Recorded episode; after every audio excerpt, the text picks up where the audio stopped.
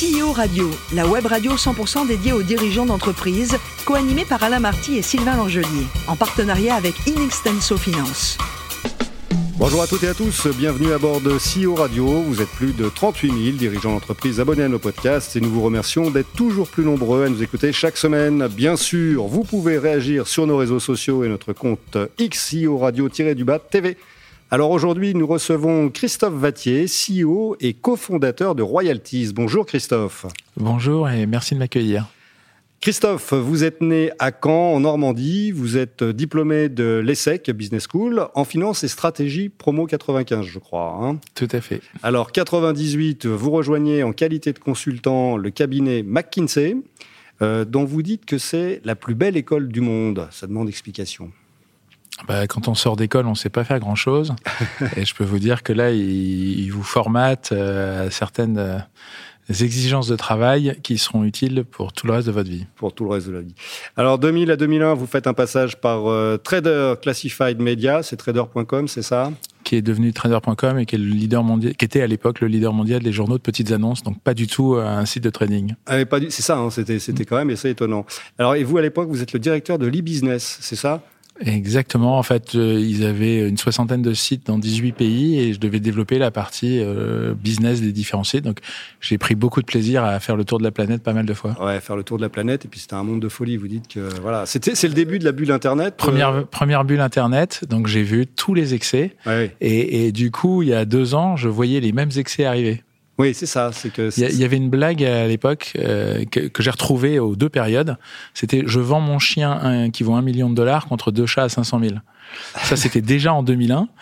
Et on l'a retrouvé plus tard avec les NFT et c'était des singes. Oui, c'est vrai. Pendant 6 ans, vous occupez le poste de directeur de la confiance dans le groupe Caisse des dépôts. C'est quoi un directeur de la confiance ? Alors, je me suis beaucoup battu pour avoir ce titre. Ah, vous l'avez créé ? Exactement. Et en fait, c'était principalement, j'ai beaucoup travaillé sur ce qu'on appelait la signature électronique et tout ce qui était PKI, donc les clés asymétriques, qui a été l'ancêtre de la blockchain. D'accord. Là, on arrive en 2007, vous basculez vers l'entrepreneuriat, je dirais même un peu serial entrepreneur, on va le voir après, et vous créez l'Agence 9. Alors, on dit Agence 9, on dit Agence 9, c'était quoi ? Agence 9, on était très franco-français. À l'époque, on est franco-français, d'accord. Alors, c'est quoi ? Ça tourne autour de la BD, Oui, c'est le 9e art. Le 9, c'est référence au 9e art qui est la bande dessinée. Moi, je suis collectionneur d'originaux et lecteur, et grand lecteur devant l'éternel de bande dessinée. Et en fait, je me suis rendu compte en collectionnant qu'il y avait beaucoup de patrons du CAC 40 qui faisaient la même chose. Et donc, on n'ose pas le dire. Exactement, c'était un peu caché. C'était... J'adore ça, personnellement. Ah bah alors, voilà. Donc, on est assez nombreux à aimer Absolument. Ça, même si on l'affiche pas toujours. Exactement. Et donc, du coup, je me suis dit, s'ils aiment la BD, ça peut-être être un vecteur de communication pour leur entreprise. Voilà. D'accord. 2013, vous créez une autre entreprise, Baobaz. En fait, je reprends une entreprise qui est déjà lancée et qui avait besoin d'être restructurée. C'était le leader des sites e-commerce en délégation. D'accord. Dans le secteur du retail vêtements, de la mode. Et la boîte était une très, très jolie boîte, 150 personnes, enfin voilà, une certaine taille. Mais elle avait un problème de positionnement et donc j'ai rencontré les fondateurs et j'ai repris la boîte et restructurée, qui a ensuite été revendue. D'accord. Ok. La mission. 2014, là vous créez GoBip, vous êtes le fondateur, mais aujourd'hui elle existe toujours cette entreprise et vous êtes le président non exécutif, c'est ça ? Je suis plus qu'actionnaire. Ouais. C'était du marketing digital dans la grande distribution alimentaire, principalement. D'accord. Et alors là, on arrive en 2021 et vous cofondez Royaltiz. Alors, donc vous êtes maintenant le CEO évidemment. Parlez-nous de Royaltiz. C'est quoi l'idée à l'origine ? L'idée est très simple. Ce que c'est très simple. C'est une bourse, un stock exchange. La spécificité, c'est que ce qui est coté, ce ne sont pas des entreprises, des obligations ou les instruments financiers habituels. Ce sont des personnes, ce sont des talents. C'est-à-dire que vous pouvez investir sur le succès financier des personnes. D'accord. Concrètement, ça se passe comment ? Hyper bien. Mais concrètement, si ça se passe hyper bien et que je veux investir, je veux boursicoter sur un talent. Comme sur un site classique de cette nature-là, je m'inscris, j'ouvre un wallet, un portefeuille, je mets de l'argent, donc le site s'appelle Royaltiz, et donc le produit, parce qu'on n'a pas été très créatif, s'appelle un ROY, R-O-Y, et donc j'achète le ROY de quelqu'un comme j'achète l'action d'une entreprise, c'est la même nature de choses. Le ROY vous donne un rendement tous les mois. D'accord. Ce rendement est vraiment dépendant de la performance économique du talent. Donc, on a beaucoup de sportifs dans le foot, dans le tennis, dans les sports de combat, dans le rugby. Le rugby, on a commencé avec Antoine Dupont, donc on a plutôt bien commencé. Une semaine avant qu'il soit élu meilleur joueur du monde, donc c'était pas mal. Ouais. Dans le tennis, on a 5 des 10 premiers mondiaux. Dans le foot, on a une pléthore de stars. Et dans les sports de combat, je crois qu'on a à peu près tous les champions du monde. Donc là, on a... Et en fait, quand vous achetez un ROI, selon la performance économique, donc c'est revenu sportif. Oui, c'est ça. C'est lié davantage au revenu sportif qu'à sa performance de sportif, en fait. Si sa performance n'impacte pas ses revenus, c'est invisible pour nous. C'est ça. Si sa performance l'impacte, là, par contre, ça va se voir. Et donc, tous les mois, on recalcule sa performance économique et ça détermine le rendement qu'on paye tous les mois. Et ça va de minimum 2% calculé sur une valeur annuelle jusqu'à 50% annuel. D'accord. Par exemple, là, un des talents qui a le plus gros rendement, c'est un joueur de foot qui s'appelle Riyad Mahrez, parce qu'il a été transféré récemment en Arabie Saoudite et son salaire a été multiplié par un gros coefficient, ce qui fait que on le dira pas. Hein, mais ça se passe très bien pour lui. Ça se passe très bien. Très très bien pour lui. Et donc du coup, il a un très gros rendement, parce qu'il est à près de 30% de rendement annuel. D'accord. Combien de temps sont engagés les talents dans 10 ans. Ça, c'est ferme et définitif, on ne peut pas... Tous. D'accord. Le produit a une durée de vie de 10 ans et il n'y aura pas de dérogation. Quand un talent ne veut pas s'engager sur 10 ans, on ne peut pas le coter. D'accord. Et alors moi, en tant qu'investisseur, en tant que client de Royaltiz, je suis engagé combien de temps je peux quitter Vous pouvez acheter et vendre à n'importe quel moment. Et en plus, la valeur d'un marché, c'est sa liquidité. Un marché illiquide vaut zéro. D'accord. Parce que, j'ai un super truc, mais personne ne me l'achète. Nous, on a mis en place des outils de liquidité qui font que n'importe qui peut acheter un ROI 7 jours sur 7, 365 jours de l'année, et peut le revendre 7 jours sur 7, 365 jours de l'année. Donc, on assure la liquidité du marché. Donc, en fait, si on regarde, le ROI, c'est un instrument de rendement très liquide. D'accord. Et quand vous achetez un talent qui a 15-20% de rendement annuel et que vous pouvez l'acheter et le revendre n'importe quand, vous n'avez pas beaucoup de produits financiers qui permettent d'avoir ça. Non, équivalent, c'est sûr. Ça veut dire qu'on est aussi soumis au marché des transferts, j'imagine ? Après, c'est la vie du talent. Donc, il y a des talents. Quel que soit le sport. Alors, on parle spécifiquement de sport. Mais on a des chefs de cuisine, on a des maîtres de chais, on a des artistes. On va avoir on va avoir des animateurs télé. Le premier qu'on cote en décembre, c'est Cyril Hanouna. D'accord. Mais il y en a plein d'autres derrière. Comment on cote? Alors, comment on décide, de sélectionner un talent, un chef? Pas forcément un chef immédiatement étoilé, ça peut être un chef en devenir, donc ça veut dire que vous faites aussi de la détection. Tout à fait. Il y a deux grands types de talents qu'on cote. C'est comme en bourse. En bourse, vous avez les gens qui achètent les blue chips et vous avez les gens qui achètent les startups. Nous, vous avez des gens qui achètent des stars déjà très accomplies, et vous en avez qui prennent des jeunes en se disant, il va peut-être devenir une star, et s'il devient une star, je vais gagner beaucoup d'argent avec lui. Vous avez la même logique d'investissement. En fait, ce qui marche pas bien, c'est les milieux de tableau. Des gens qui ont du talent, mais dont vous savez qu'ils seront jamais une star. D'accord. Okay. Ça marche pas bien. Donc nous, on se concentre à la fois sur les gens très très connus et on fait de la détection sur les jeunes. D'accord. Donc là, vous vous concentrez sur de l'humain.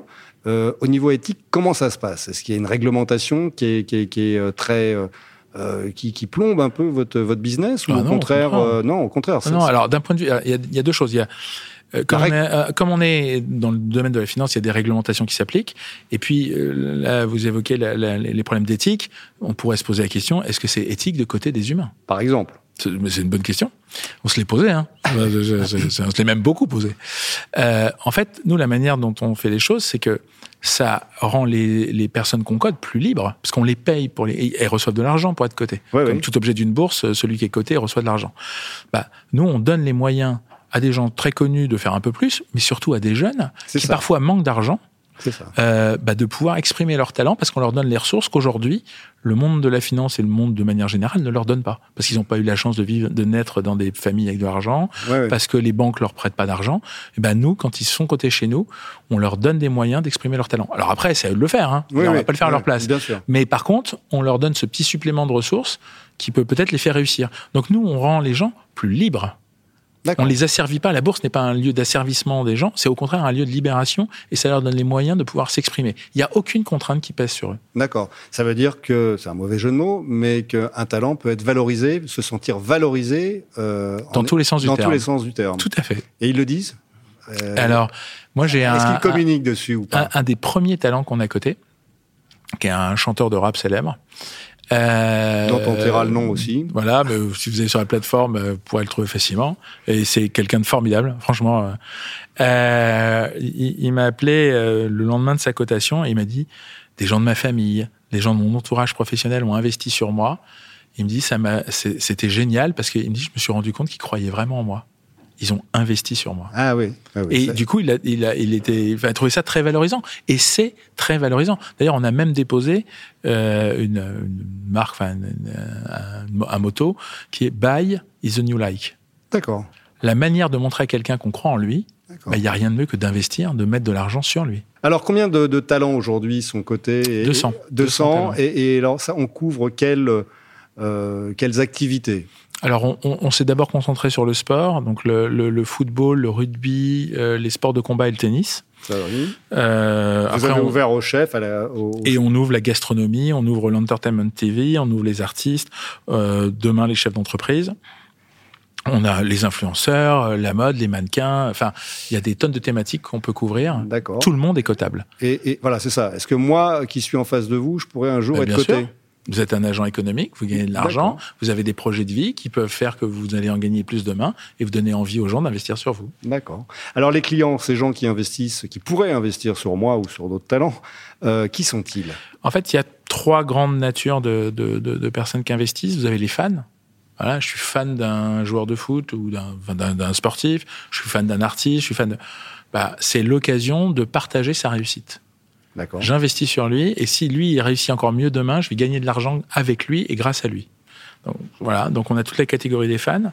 Après, vous avez la catégorie des investisseurs financiers classiques. Et en fait, on est vu comme une diversification de portefeuille, parce qu'on est un produit à haut rendement et à forte liquidité. Et puis, d'ailleurs, dans cette catégorie-là, des fois, on organise avec des banques d'affaires des soirées où on fait venir des talents. D'accord. C'est plus sympa de faire une soirée avec un grand chef, un mannequin ou un chanteur, de discuter économie, etc. avec lui, que le CFO d'une grande boîte qu'on a l'habitude de voir et qui, voilà, c'est plus classique. Là, on amène des personnalités que même des investisseurs qui peuvent avoir beaucoup de moyens n'ont pas forcément l'habitude de côtoyer et de croiser et pour lesquels ils peuvent avoir beaucoup de passion ou d'admiration. D'accord. Christophe, cette plateforme de bourse, elle est accessible depuis l'étranger, depuis l'international ? Est-ce que vous avez des velléités, vous, de vous développer à l'international ? Alors aujourd'hui, on est en négociation avec les autorités de régulation américaines pour faire réguler le ROI, notre produit, comme une security, ce qui nous ouvre le marché américain. Donc là, l'objectif, c'est de lancer les États-Unis au début d'année prochaine. On attend cet agrément, on discute, c'est une longue négociation et discussion avec le régulateur. Il y a aussi le Middle East qui est un territoire sur lequel on investit beaucoup en ce moment.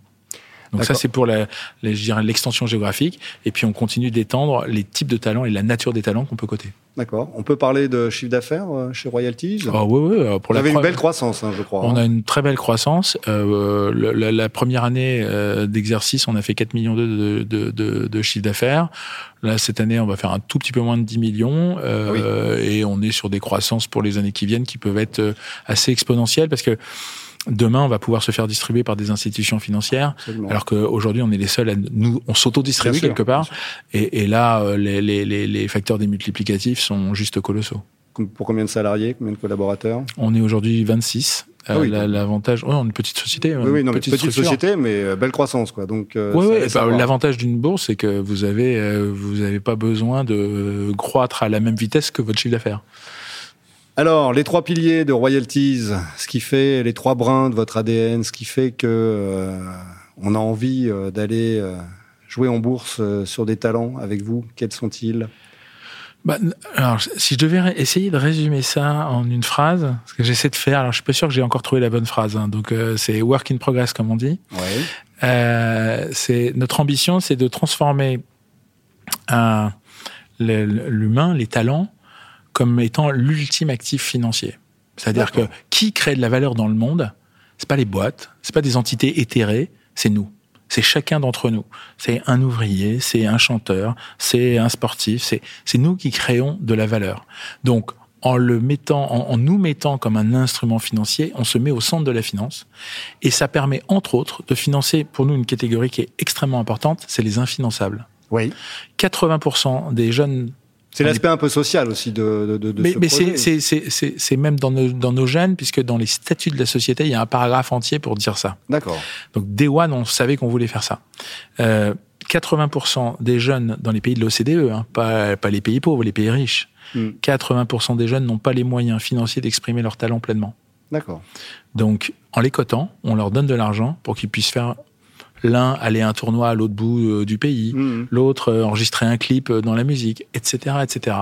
Et donc, on est là pour permettre aux gens de mieux vivre leur vie et d'exprimer qui ils sont. Bon, c'est quand même assez révolutionnaire, hein.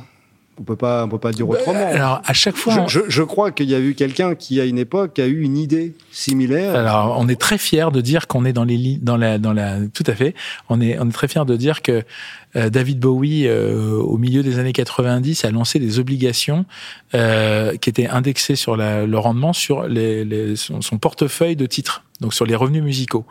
Bon, bah, c'est la même notion que le nôtre, la même logique, exactement. Et donc, on est très fiers de se considérer comme des héritiers de quelqu'un qu'on admire beaucoup en tant que talent. Et si on avait pu le coter, on aurait été encore plus content d'investir sur lui. Bon, malheureusement, vous ne pourrez plus le faire. Et non, pour revenir à vous, Christophe, on parlait de David Bowie à l'instant, mais c'était quoi votre rêve de gosse ? C'était la grand-messe du 20h ? Être Gilles Bouleau dans son fauteuil ? Je voulais présenter le 20h. Voilà, comme quoi, je devais déjà être un peu bizarre, mais quand j'avais 6 ans, je disais à mes parents que je voulais présenter le 20h. Bon, aujourd'hui... Bon, j'ai complètement échoué dans ma vocation. Non, mais aujourd'hui, vous présentez Royaltiz et c'est quand même très, très, très... Et je suis très fier de le faire. Ouais, absolument. Wow. Merci beaucoup, Christophe. Eh ben, merci de m'avoir accueilli. Fin de ce numéro de CEO Radio. Retrouvez toute notre actualité sur nos comptes X et LinkedIn. On se retrouve mardi prochain à 14h précise pour accueillir un nouveau dirigeant d'entreprise. L'invité de la semaine de CEO Radio, une production B2B Radio en partenariat avec In Extenso Finance.